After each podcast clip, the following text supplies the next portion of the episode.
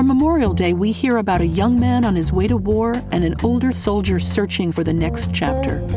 Two stories about responsibility and connecting with others from Maile Meloy and Kurt Vonnegut. I'm your host, Meg Wolitzer. You'll want to stay tuned.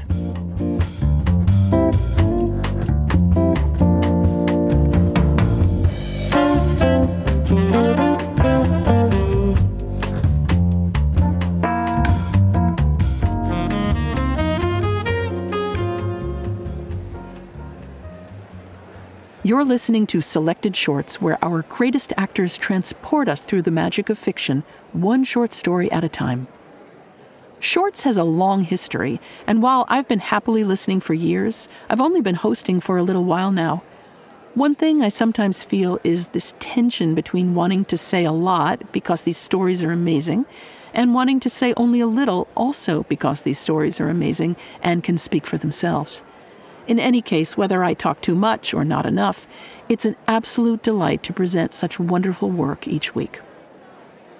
The great thing about short stories is that they are both enduring and immediate. We can read them to celebrate and to mourn and to honor. On Memorial Day, it's the honoring we think of. The world is in a difficult place at the moment, but when we look at stories that touch on our involvement in conflicts, old and new, we're reminded of the courage and dignity that often come with conflict and loss.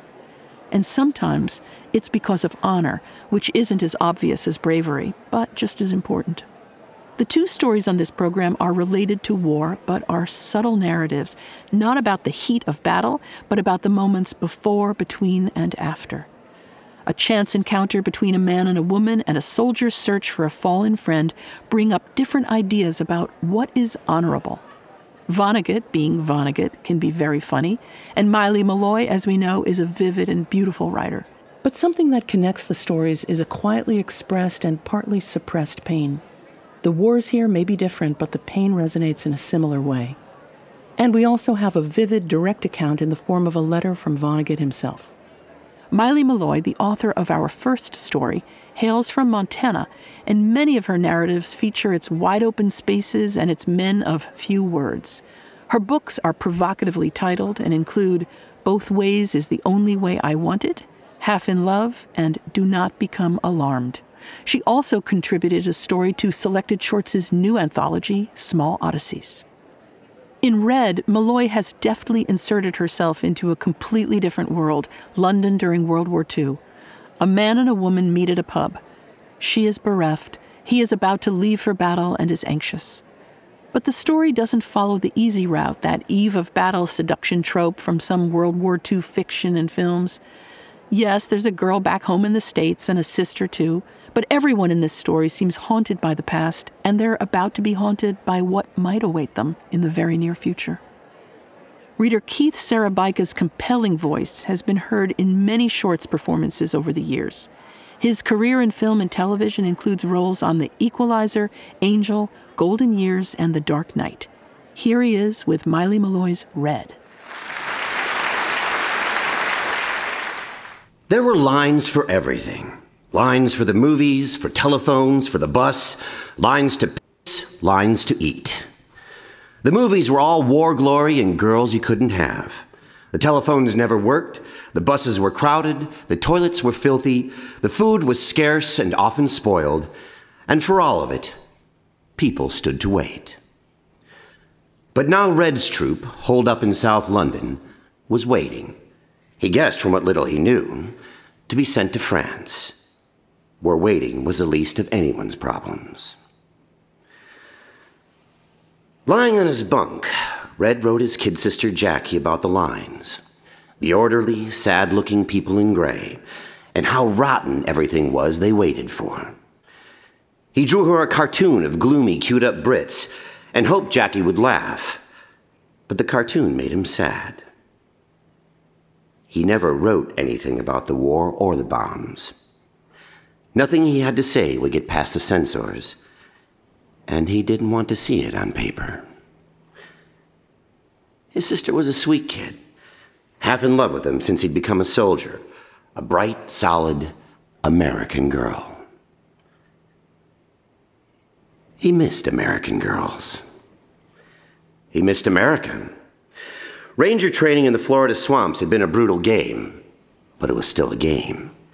He had been good at it and proud to be a soldier, but here in Southfields, it was different. The makeshift barracks stank, and the men stayed out all night with whores and returned in the morning stinking worse. Red was the only one in the outfit who still had the first issue of condoms. Everything to do with sex depressed him too much. He wrote to his sister, I miss you like mad, mad like crazy. And then he signed off and took the letter down to the mail desk. He added a postscript while he waited. Am now waiting in line to mail this. Of course. I will have enormous heavy feet when you see me next, like someone dipped in concrete to be dumped in a river. Feet for waiting in line forever. The officer at the desk read his letter, smirked, and sealed the envelope, letting it all go through. And Red went out to find something to eat. He considered the line waiting along the brick wall of a corner restaurant with blacked out windows. At the end of the line was a girl. Big eyes, pale skin, a regal neck crowned with piled up dark hair, a red coat tied at the waist, and high boots. Red joined the line behind her leaned against the rough brick wall, and was content to look. She required nothing of him, no more than a fine painting required speech or action. But then she turned to him, and the tremendous eyes found his. Do you think we'll be here long? she asked. Red pushed himself to standing, no longer than usual. She didn't turn away. He gathered courage. Are you hungry? She nodded. Will you join me? he asked. I'm hungry too. It wasn't a brilliant line, but she didn't seem to care. All right, she said. She had a way of speaking without moving the muscles in her face, as if any contortion of her features would mar them. It annoyed Red and made him anxious to see such a contortion. Still, it made him happy that to the waitress they must seem like a couple. He held the girl's chair at their table, and she lowered her body into it, straight backed. She wore a black wool dress under her red coat. He asked uh, what brought her to this part of town, and she looked at the blackened window as if to see what part she was in. I was shopping, she said. You don't have any shopping bags. I couldn't find anything I wanted. She seemed to mean it in the grander sense. Someone told me about a shop in Wimbledon, but you need to know someone to get anything. Men think stockings are a luxury, but you've never worn a skirt in the cold. Never assume, Red said. and a flicker of a smile crossed her face then vanished. She frowned at the menu, and Red was grateful for the frown, as for the smile. Two quick ripples on the surface. Are you sad about something? he asked. Besides the stockings. Do I look sad? Are you in love? No. Her voice was nice but careful. A voice to keep people at bay. A waitress came, and the girl asked for soup. Red ordered the same, too distracted for the menu, and asked the girl's name, which was Irene. you don't look like an Irene, he said. What do I look like? Sandra, Sonia, Zelda. Irene is a different girl. People mistake me for Spanish, she said. No, no, not Spanish. A Russian. A Russian beauty. I don't look Russian. Her skin's milky surface had a hint of pink beneath it, and he could guess how the piled up hair would fall around her shoulders if she let it down. It's no insult, Red said. He took pictures from his wallet of sweet Vera back home. That's a Russian girl, he said. Vera was as American as they came, but she was beautiful, and she might pass for Russian. They'd been useful to each other, and she was useful even now, doing time as a Russian girl. She's good looking, Irene said. She picked up another picture. This is lovely. Red studied it. His sister Jackie, at nine or ten, wore his father's tweed cap sideways, tilting her head in the direction of the brim.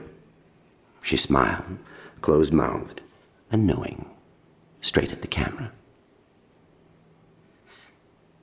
My sister, Red said. His voice caught on the words.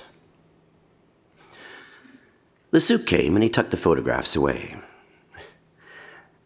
How many men have fallen in love with you? he asked. I don't know. He studied her and wondered what it would take to make his sister into a girl this reserved. Was it just the war? It was hard to imagine a war like this at home. The bombs blowing out doorsteps in Biloxi and whole buildings in New York. How many men are still in love with you right now? I don't know, she said. She didn't blush or appear to calculate. You're a beautiful girl. Really?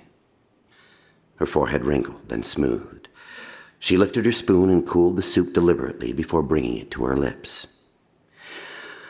Red thought about the lines of gray people outside. This girl was dark and light, rose skin and pink lips. It was worth his while to stay in this game, to get past her guard. Do you like being beautiful? It's better than not being, I suppose. There was almost a shrug in her voice. Red felt a small, bright victory at provoking it. You suppose, he said. He couldn't keep from laughing. I've never met anyone like you, he said. You're either the smartest or the dumbest girl I've ever known. She looked at him. Is that nice? Red pushed the weak soup away. I give up, he said. Let's go. He was only half surprised that she followed.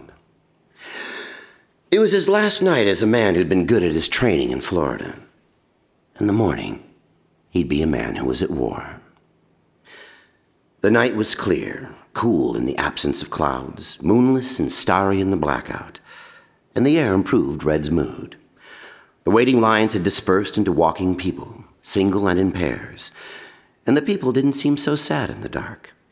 There had been no bombs for days, and spirits were high. With Irene beside him, he crossed the Thames at Putney Bridge, and the water ran darkly beneath. The night was beautiful, the girl was beautiful. Red himself felt beautiful. Overcome, he caught the girl's hand in his, but it was so lifeless and passive, it made him angry. He crushed it in his grip, sliding the bones and sinews inward toward the palm, the slender fingers crossing one over the other.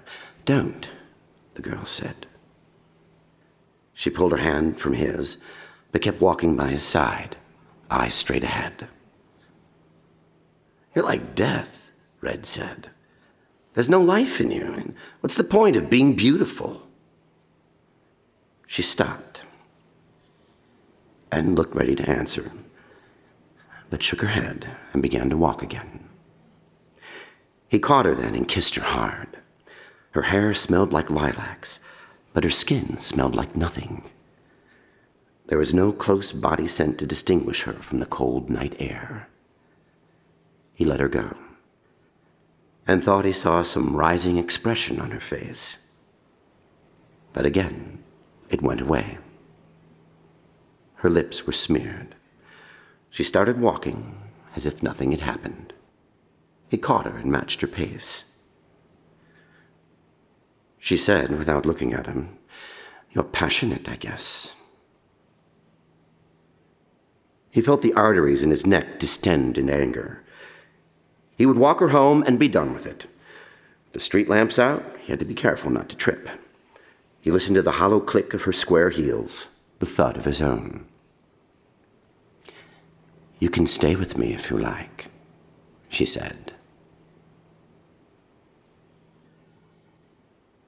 He stopped on the pavement, intending that she stop also, but she kept on, and he ran a few steps to keep up with her. You mean I can share your bed? he said. Yes, she said, if you like. Red laughed, but he had to think about the proposition, and he frowned to himself, hands stuffed in his pockets. To look at her, she was worth a lot, worth saying what the hell. But it made him sick to think of her blank face afterward on the pillow, her even voice saying, Are you finished? There was the girls in his head who got him this far. The images from movies, the thought of sweet Vera, the letters from his sister. This girl could poison all that. He couldn't take the chance. Well, I don't, he said finally. I don't like. Irene didn't seem angry, but said goodnight on the steps of a rooming house. Red didn't kiss her again. He walked back alone in the direction from which they had come, and every few steps he stomped his foot and swung one arm in the air to strike at the air.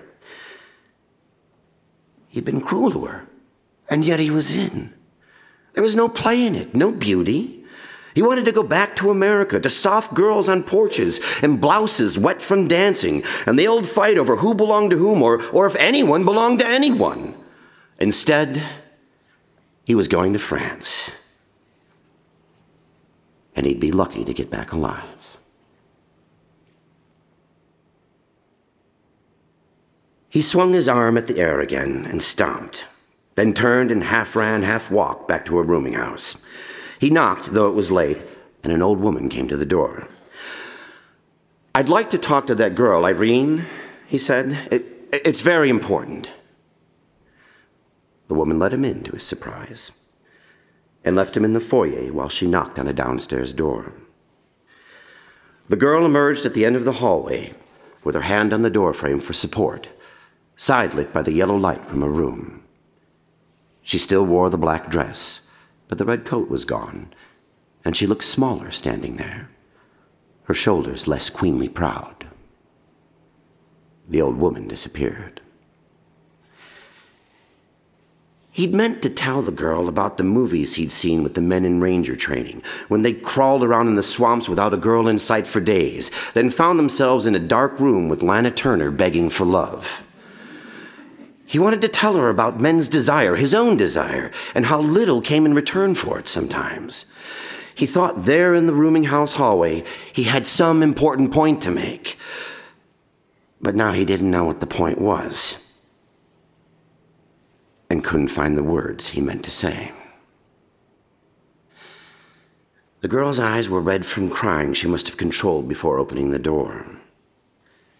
In the little room she had offered to share with him, he took her pale face in his hands, and it was warm. He hadn't felt that warmth when he had kissed her so roughly in the street.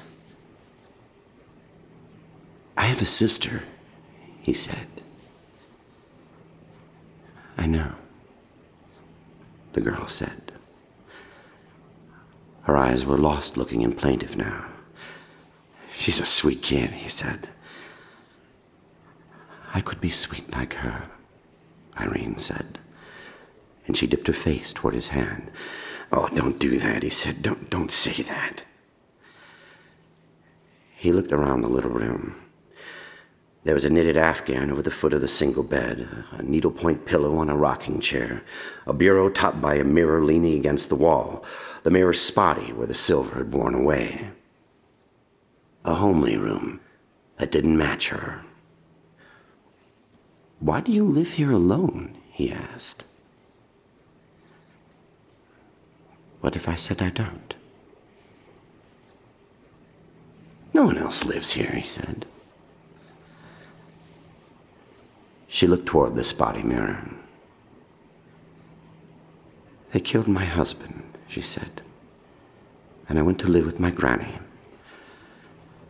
And they bombed her house, and she died in hospital. She looked back at him, her eyes drawn and tired. And now I live here.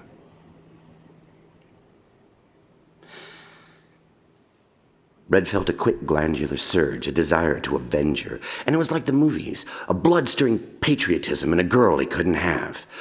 But he could have her. But he didn't want her. It all made him too sad. And he couldn't avenge her. All he could do was try not to get killed. He took her hand. Come out here, he said. No, no. Get your coat first. We shouldn't be in your room. She put on the red coat and tied it around her waist, and they sat on the front steps outside the rooming house. The stone was cold through Red's thin trousers, and he sat on his hands until it warmed up. The stars were bright with the street lamps dark, and no one walked by.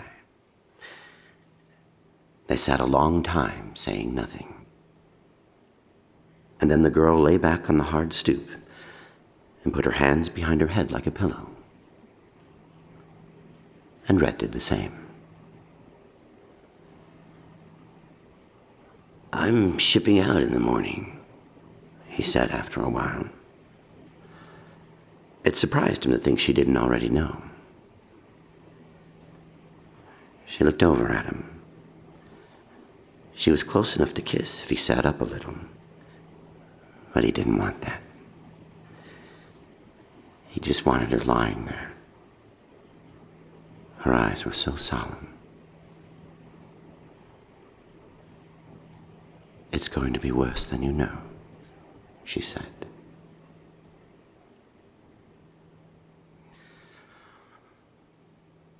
Red looked back up at the sky. A mist had drifted in, obscuring the stars, which had moved some distance along their course. And soon the waiting would be over. After a while, the girl moved her hand from behind her head and took Red's in hers. And they lay on the chill stone like an old couple in an old bed, fingers intertwined until the sky began to lighten and it was time for Red to go.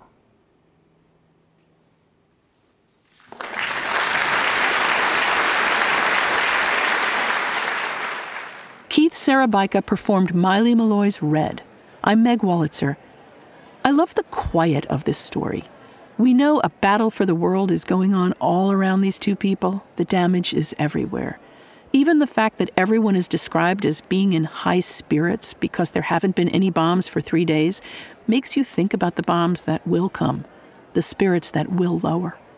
As a result, the whole story feels suspended like a held breath. But for the moment in that suspension, we rest with the characters and their mutual instinct to be decent and kind. When we return, an old soldier who doesn't fade away, you're listening to selected shorts recorded live in performance at Symphony Space in New York City and at other venues nationwide.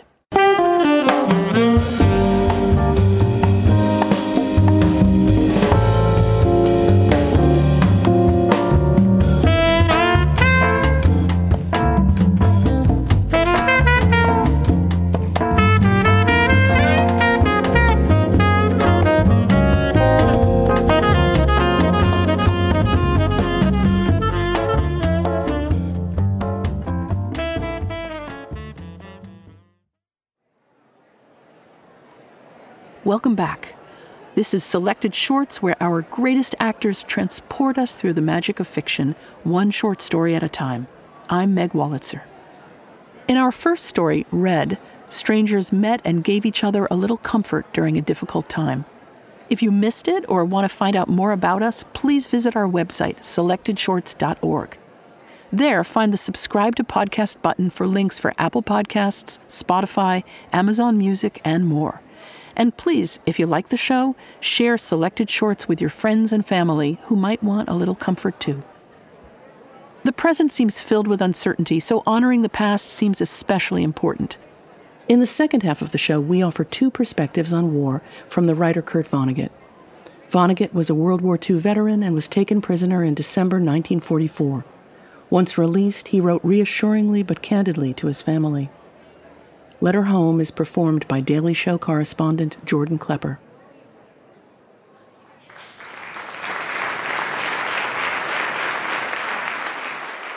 We're going to hear from Vonnegut in epistolary form, back when handwriting still existed and paper wasn't just used for yards long CVS receipts. Mr. Kurt V was an avid letter writer, and much of his personal correspondence was collected in the 2014 volume, Kurt Vonnegut Letters. There's a lot about love and family, as well as protests to school boards who burned his books. This particular piece represents his first letter after being released as a POW in World War II, a period of his life that had the most profound effect on him. Listen for the heart and the gallows humor in the repetition of little phrases like, but not me. As the editor of the letters collection points out, it seems to foreshadow his famous world weary acknowledgement, so it goes. Letter home. May 29th, 1945, Le Havre. From PFC K. Vonnegut Jr., 121-02964, U.S. Army. To Kurt Vonnegut Sr. and family. I'm told that you were probably never informed that I was anything other than missing in action. Chances are that you also failed to receive any of the letters I wrote from Germany. That leaves me a lot of explaining to do. In Précy. I've been a prisoner of war since December 19th, 1944, when our division was cut to ribbons by Hitler's last desperate thrust through Luxembourg and Belgium.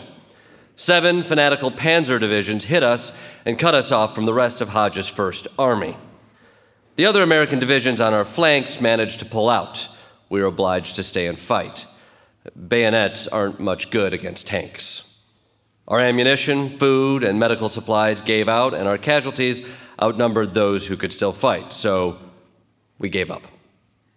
The 106th got a presidential citation and some British decoration from Montgomery for it, I'm told, but I'll be damned if it was worth it.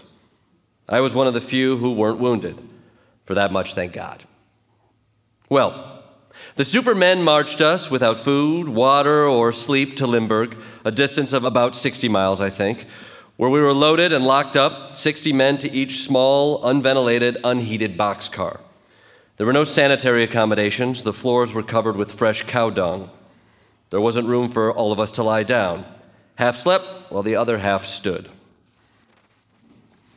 We spent several days, including Christmas, on that Limburg siding. On Christmas Eve, the Royal Air Force bombed and strafed our unmarked train. They killed about 150 of us. We got a little water Christmas Day and moved slowly across Germany to a large POW camp in Mollberg, south of Berlin. We were released from the boxcar on New Year's Day. The Germans herded us through scalding, delousing showers. Many men died from shock in the showers after 10 days of starvation, thirst, and exposure but I didn't. Under the Geneva Convention, officers and non commissioned officers are not obliged to work when taken prisoner. I am, as you know, a private. 150 such minor beings were shipped to a Dresden work camp on January 10th. I was their leader by virtue of the little German I spoke. It was our misfortune to have sadistic and fanatical guards.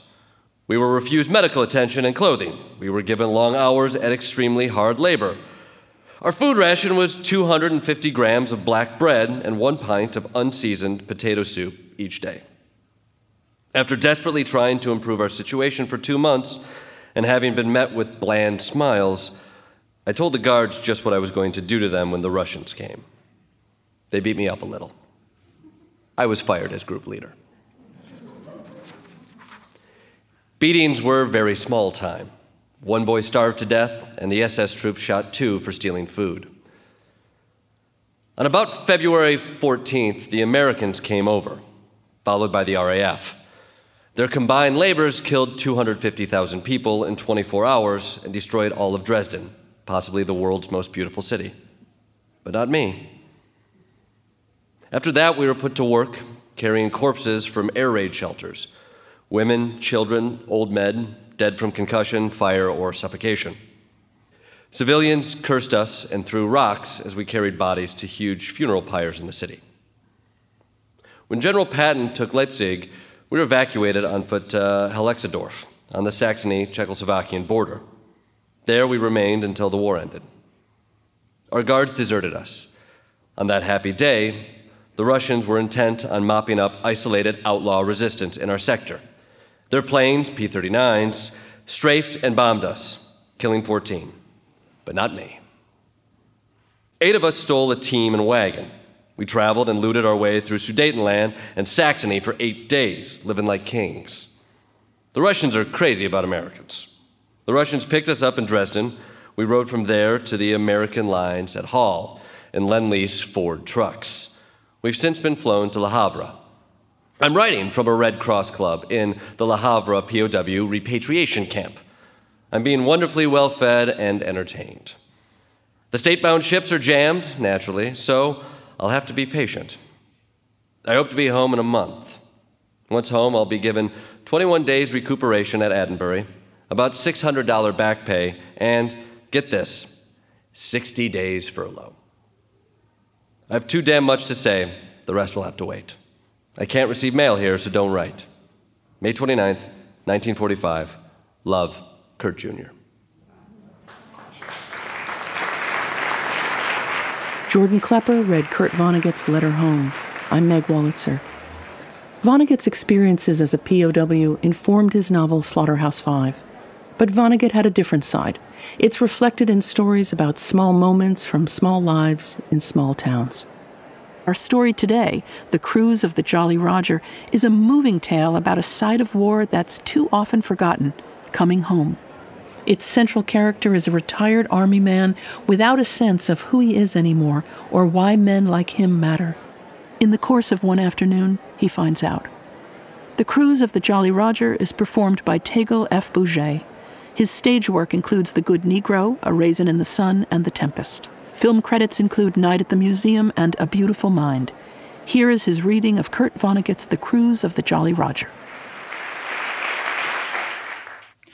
During the Great Depression, Nathan Durant was homeless until he found a home in the United States Army. He spent 17 years in the Army, thinking of the earth as terrain, of the hills and valleys as enfilade and defilade, of the horizon as something a man should never silhouette himself against, of the houses and woods and thickets as cover. It was a good life. And when he got tired of thinking about war, he got himself a girl and a bottle. And the next morning, he was ready to think about war some more.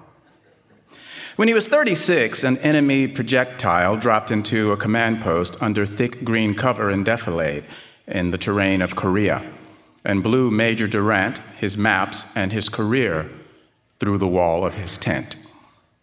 He had always assumed that he was going to die young and gallantly, but he didn't die.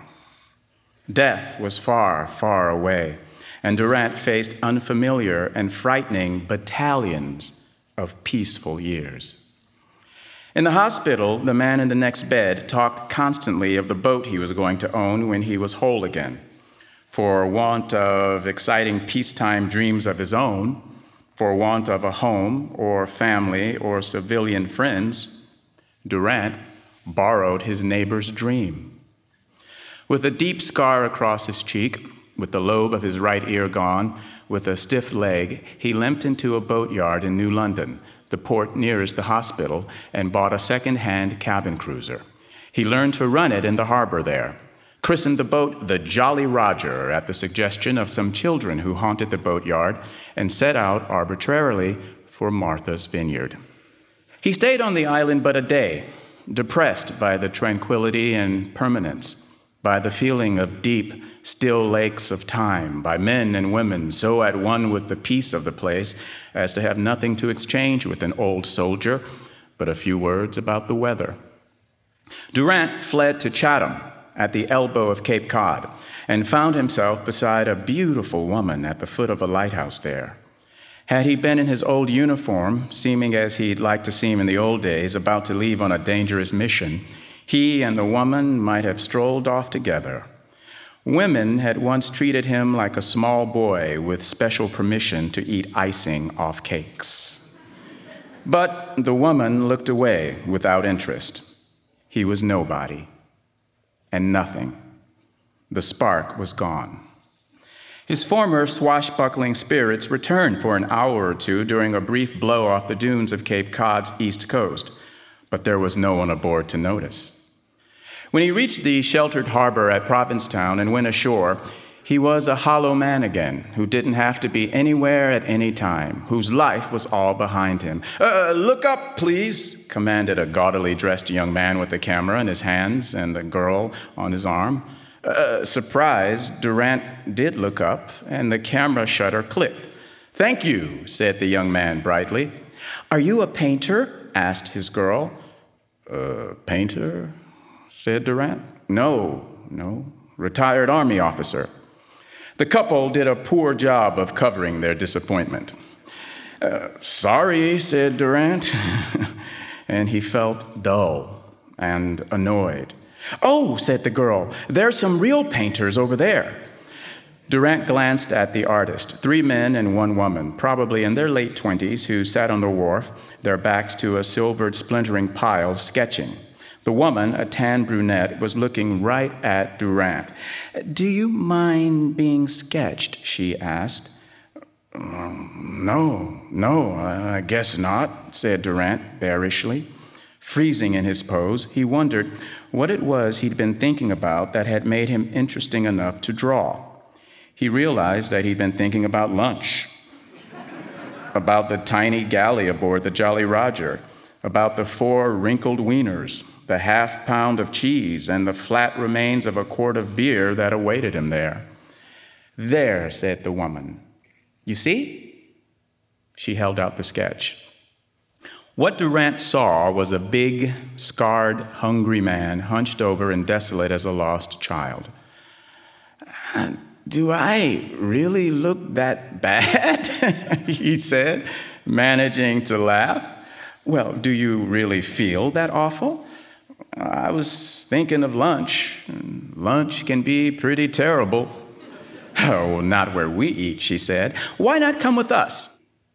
Major Durant went with them, with the three men, Ed, Teddy, and Lou, who danced through life that seemed full of funny secrets, and with the girl, Marion. He found he was relieved to be with others again, even with these others. And his step down the walk was jaunty, at lunch, the four spoke of painting, ballet, and drama. Durant grew tired of counterfeiting interest, but he kept at it. Isn't the food good here? said Marion in a casual and polite aside. Um, Durant said, but the shrimp sauce is, is flat. It needs, um, it, uh, he gave up. The four were off again in their merry whirlwind of talk. Did you just drive here? said Teddy when he saw Durant staring at him disapprovingly. No, uh, I came in my boat. A boat? They echoed, excited, and Durant found himself center stage. What kind? said Marion. Uh, cabin cruiser, said Durant. Their faces fell. Oh, said Marion, one of those floating tourist cabins with a motor?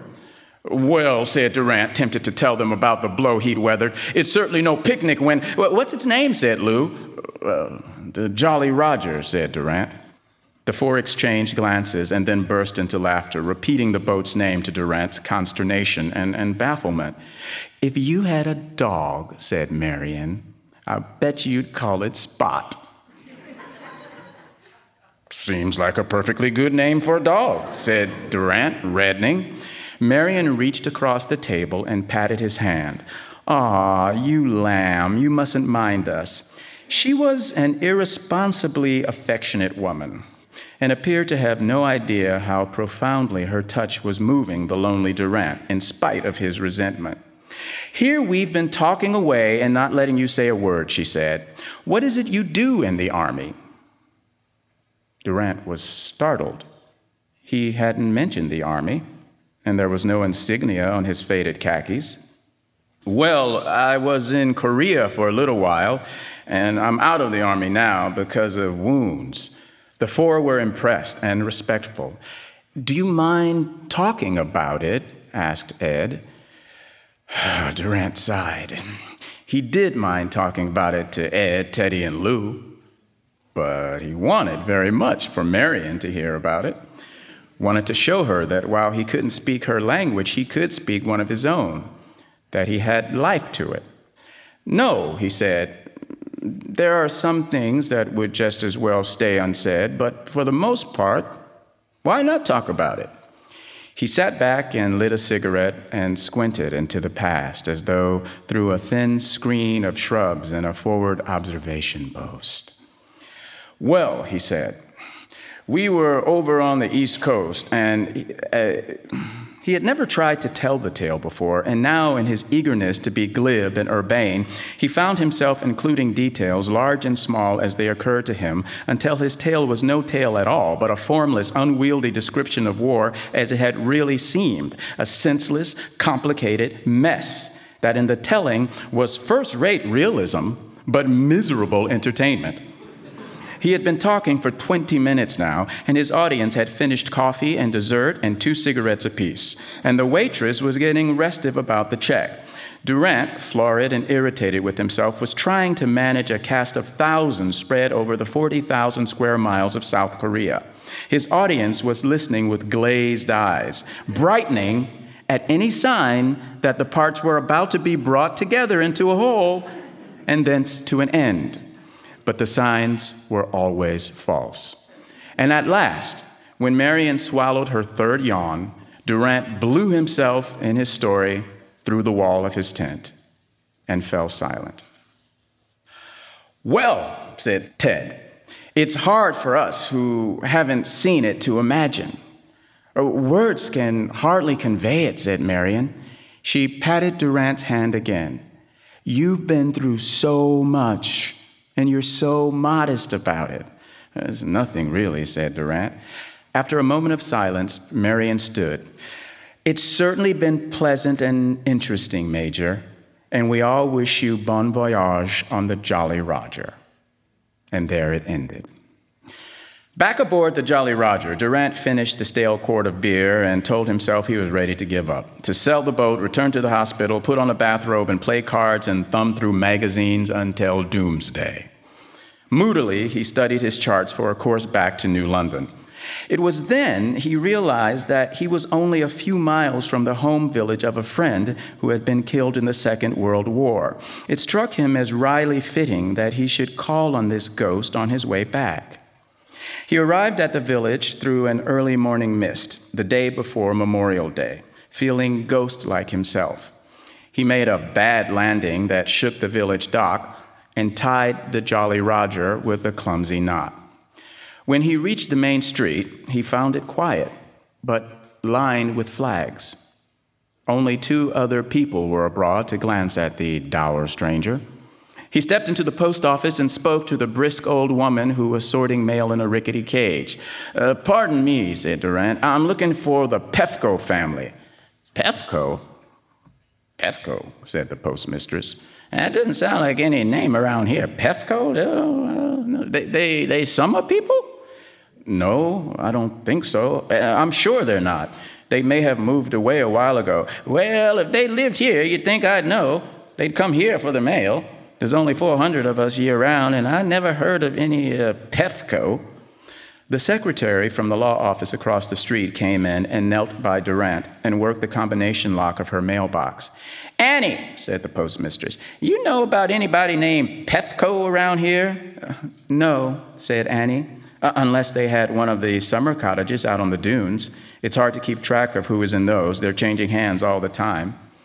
She stood, and Durant saw that she was attractive in a determinately practical way without wiles or ornamentation. But Durant was now so convinced of his own dullness that his manner toward her was perfunctory. Look, he said, my name is Durant, Major Nathan Durant, and one of my best friends in the Army was from here, George Pefko. I know he was from here, he said. He said it. So, all of his records, they all say it.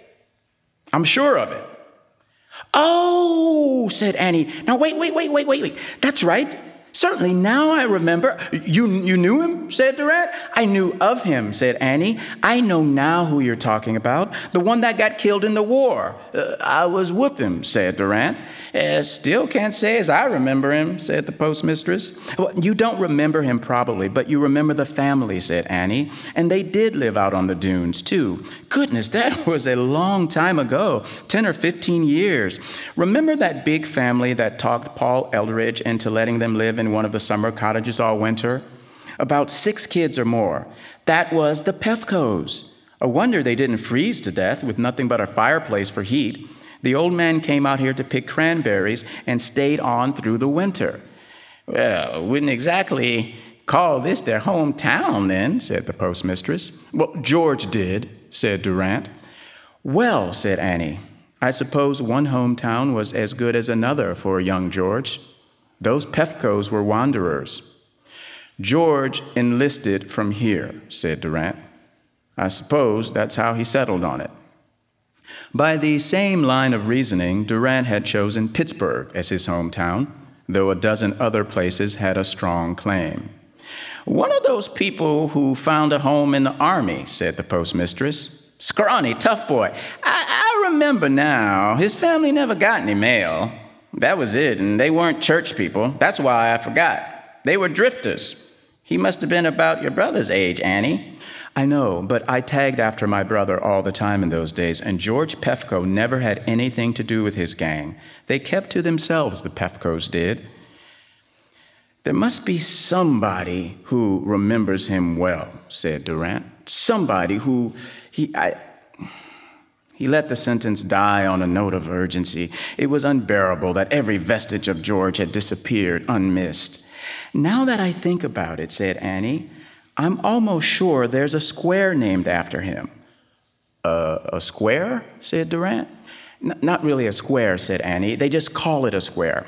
When a man from around here gets killed in a war, the town names some little plot of town property after him, a traffic circle or something like that. They put up a plaque with his name on it. That triangle down by the village dock, I'm almost sure that was named for your friend. Yeah, it's hard to keep track of them all these days, said the postmistress. Would you like to go down and see it? said Annie. I'll be glad to show you. Uh, a plaque? said Durant. Oh, never mind. He dusted his hands. Well, uh, which way is the restaurant? The one with the bar. Well, after June 15th, any way you want to go, said the postmistress. But right now, everything is closed and shuttered.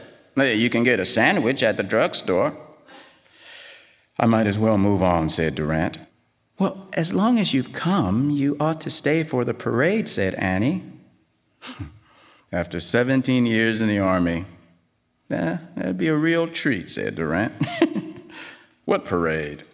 Memorial Day, said Annie. That's tomorrow, I thought, said Durant. The children march today. School is closed tomorrow. She smiled. I'm afraid you're going to have to endure one more parade, Major, because here it comes. Durant followed her apathetically out onto the sidewalk. He could hear the sound of a band but the marchers weren't yet in sight. There were no more than a dozen people waiting for the parade to pass. They go from square to square, said Annie. We really ought to wait for them down by George's. Whatever you say, said Durant. I'll be closer to the boat. They walked down the slope toward the village dock and the Jolly Roger. They keep up the squares very nicely, said Annie. Uh, they always do, they always do, said Durant. Are you in a hurry to get somewhere else today? Me? said Durant. Me? Nothing's waiting for me anywhere. Oh, I see. I'm sorry. It isn't your fault. I, I don't understand. I'm not an army bum like George. They should have handed me a plaque and shot me. I'm not worth a dime to anybody. Here's the square, said Annie gently. Where? Oh, oh, that? The square was a triangle of grass, 10 feet on the side, an accident of intersecting lanes, and a footpath. In its center was a low boulder on which was fixed a small metal plaque, easily overlooked. George Pefko Memorial Square, said Durant. By golly, I wonder what George would have made of that. He'd like it, wouldn't he? said Annie. He'd probably laugh. I don't see that there's anything to laugh about. Nothing, nothing at all, except that it, it, it doesn't have much to do with anything, now does it? Except that. Uh, who cares about George? Why should anyone care about George? It's just what people are expected to do put up a plaque. The bandsmen were in sight now, all eight of them, teenagers, out of step, rounding a corner with confident, proud, sour, and incoherent noise. intended to be music. Before them rode the town policeman, fat with leisure, authority, leather, bullets, pistol, handcuffs, club, and a badge. He was splendidly oblivious to the smoking, backfiring motorcycle beneath him as he swept slowly back and forth before the parade. Behind the band came a cloud of purple, seeming to float a few feet above the street. It was lilacs carried by children. Along the curb, teachers, looking as austere as New England churches, called orders to the children. The lilacs came in time this year, said Annie. Sometimes they don't, it's touch and go. Is that so? said Durant. A teacher blew a whistle. The parade halted, and Durant found a dozen children bearing down on him, their eyes large, their arms filled with flowers, their knees lifted high. Durant stepped aside. A bugler played taps badly. The children laid their flowers before the plaque on George Pefko Memorial Square. Lovely, whispered Annie. Yes, said Durant. It would make a statue want to cry. but what does it mean? Tom, called Annie to a small boy who had just laid down his flowers. Tom, why did you do that?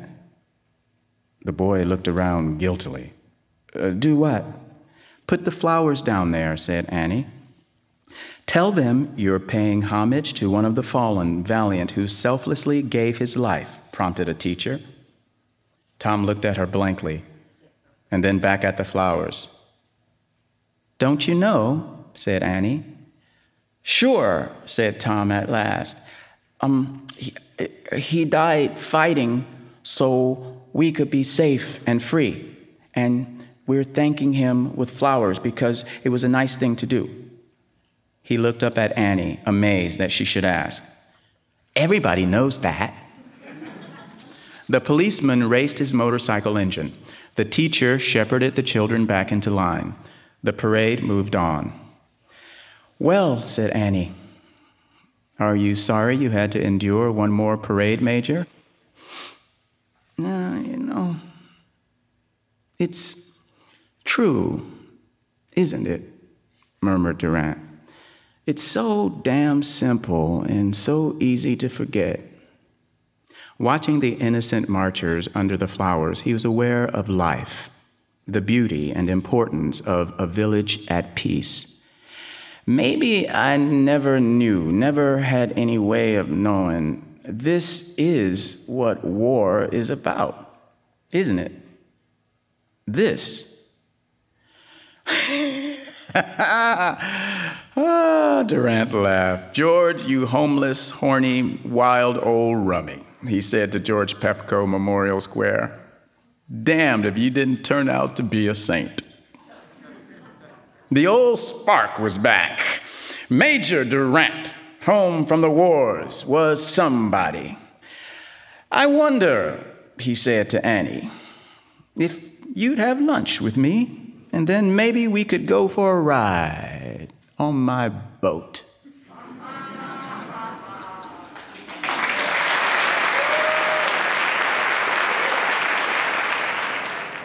Teagle F. Bougere performed The Cruise of the Jolly Roger by Kurt Vonnegut. I'm Meg Wolitzer. Backstage at Symphony Space, Bouget spoke about the story's exploration of one man's loneliness. He planned to be in the military his whole life, and he thought he would die in the military and he wouldn't have to worry about life after. Well, he gets blown up, as he thought would eventually happen, but he doesn't die. So it's loneliness, his isolation, just what do I do now? Um, there's a wonderful passage in the story. The reason he gets the boat is he's in the hospital and he doesn't know what he's going to do. And someone who's in the ward near him talks about, My dream is to get a boat. I'm going to get a boat. And um, our hero, in effect, steals this guy's dream and gets out and he says, well, Sounds good. I'm going to get a boat. so I was really struck by that. A small town has honored an ordinary man and Nathan Durant believes that he's invisible until a group of children remind him of who he is. Only Vonnegut could get that close to outright sentimentality and turn it into something thought provokingly honorable. Two quiet stories for our tumultuous times, two ways of thinking about honor. Some people have been saying that reading feels harder lately because they feel overwhelmed by the world. But when you fall under the spell of a story, in those moments, you're not overwhelmed, you're involved. And it's not escapism. We do live in the world, and we need to find ways to think about it and look at it, even during hard times, maybe especially during them. Our best writers help us do that. I'm Meg Wolitzer. Thanks for joining me for Selected Shorts.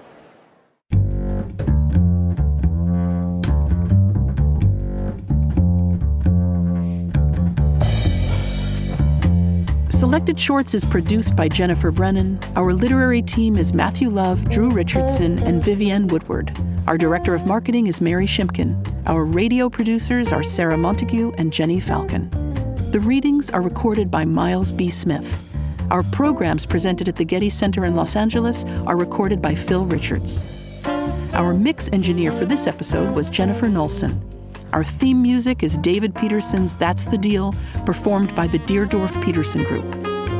Selected Shorts is supported by the Dungannon Foundation, creator of the Rea Award for the short story.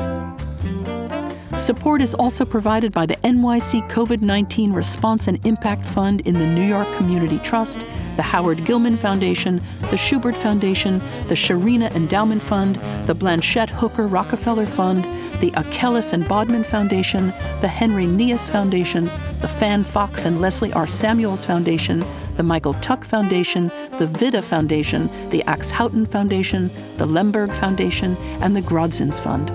Selected Shorts is made possible by the National Endowment for the Arts and with public funds from the New York State Council on the Arts with the support of Governor Kathy Hochul and the New York State Legislature. Additional support is provided by the Isaiah Sheffer Fund for new initiatives. Symphony Space thanks our generous supporters, including our board of directors, producer circle, and members who make our programs possible with their annual support. Selected Shorts is produced and distributed by Symphony Space.